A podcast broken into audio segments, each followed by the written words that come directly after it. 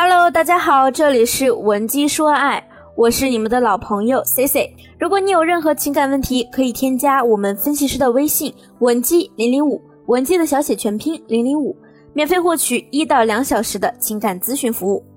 前几天有一个姑娘在我们的直播课上说了这样一句话：“老师呀，挽回这事儿呢，真的有必要存在吗？大不了就换一个喽。”把时间浪费在一个男人身上，值得吗？其实呢，不光她一个人有这样的疑问啊，有很多女性在听到挽回案例时啊，不屑一顾，认为花时间在一个旧人身上完全没必要。我其实呢，很同意大家这个观点，但是啊，咱们这里有一个前提，就是你挽回的对象是一个怎样的人，以及你们分手的内因是怎样的。我们在给大家做情感挽回的时候，也会先帮你梳理你们的关系，再去论断对方值不值得你挽回。认为没有必要挽回的女性呢，往往潜意识里认定了这段感情中男性是加害者，女性是被加害者。可现实世界里呢，造成男女分手的原因各式各样，可能有些都能震碎你的三观。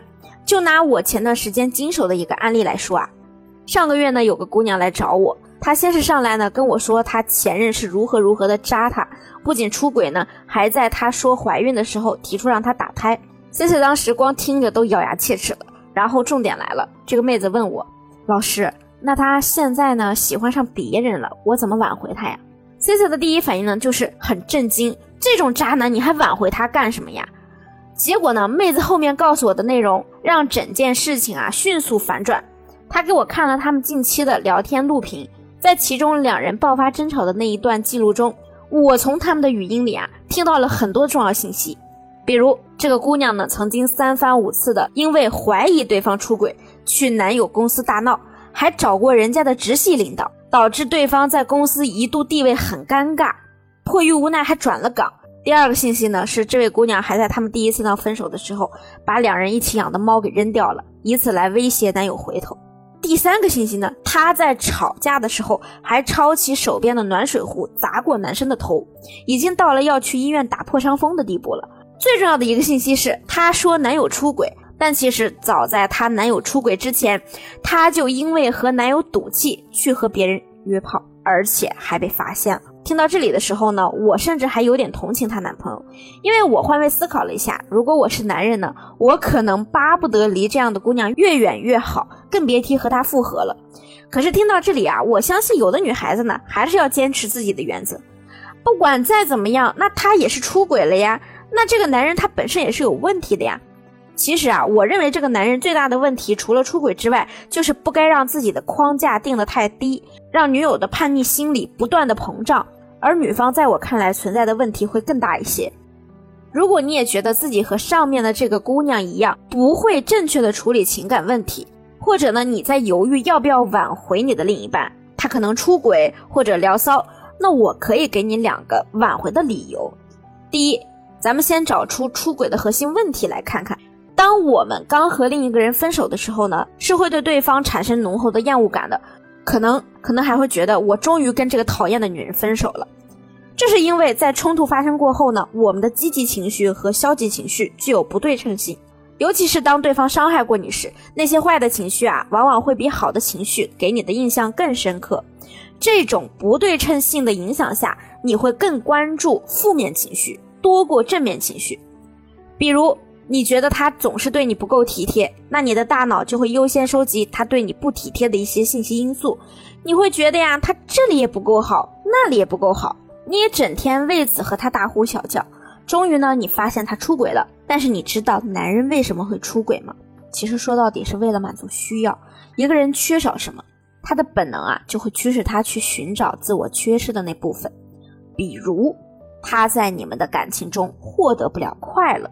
那他就会想从别的女人身上获得。那从生物学的角度来说啊，男性精子数量远远高于女性的卵子数量，注定了男人的多偶倾向。而在现代社会的体系中呢，男性不得已改变这一倾向。但是能始终守护住自己道德底线的男性，往往也是因为自己的需求能在现有的感情中得到满足。也就是说，男人本来就是有这个潜在的爱出轨基因。没激情了，他想找激情，没有舒适感，他就想找舒适感；没有新鲜感，他也想找新鲜感。那有的姑娘啊，一看到男人有了新目标就慌乱，先是发泄情绪，辱骂对方，骂到人家变脸了，你又慌了，继而求对方说：“我会改的。”姐妹，你搞清楚啊，明明是他先出轨，你改什么呢？所以你明白了吗？其实你是方向错了，你要做的现在不是改自己。而是要找到他缺失的那部分需求，想挽回呢，你就必须满足他的那个需求，才能将出轨的基础釜底抽薪。这个需求啊，就是出轨的核心原因。哪怕你们这段感情最后挽回不了，咱们呢也不能白白去浪费时间精力在迷茫的时间上。这个追本溯源的过程呢，其实就是你的宝贵经验，以后无论你在哪一段感情中，都是你的财富。那第二。看清形势，做利益最大化的事儿。我请你尝试脱离你自身情绪的影响，客观的整理一下你们目前的形势，从对方身上找一找原因，看看你们的感情还有没有救。没有头绪的姑娘呢，就可以从以下几个方面来考虑：第一，他的新欢是不是一个和你完全相反的人？第二，他俩的进展程度，他们目前有没有在一起？第三，他找的这个新欢呢，有没有跟你有共同点？第四，他在以前的恋爱经历中有没有出轨前科？第五，这个新欢对他的态度如何？不管他的回答是怎样的呀，都有利于你做出挽回的形式判断，以及再次帮你确定挽回必要。你可能呢会得出类似以下的答案：第一，他有委屈有情绪，为了摆脱你呢，所以他找了一个新欢当挡箭牌。问题的症结还在你们内部。那第二，他就是个没责任心的渣男，用完就扔。完全移情别恋，现在呢非新欢不可。那第三，他说谎了，他是一个习惯性出轨的人，他早就劈腿和新欢在一起了，这种人已经无可救药了。那在以上情况中呢，哪种值得你挽回，哪种不值得你挽回？我相信你一看就明白了。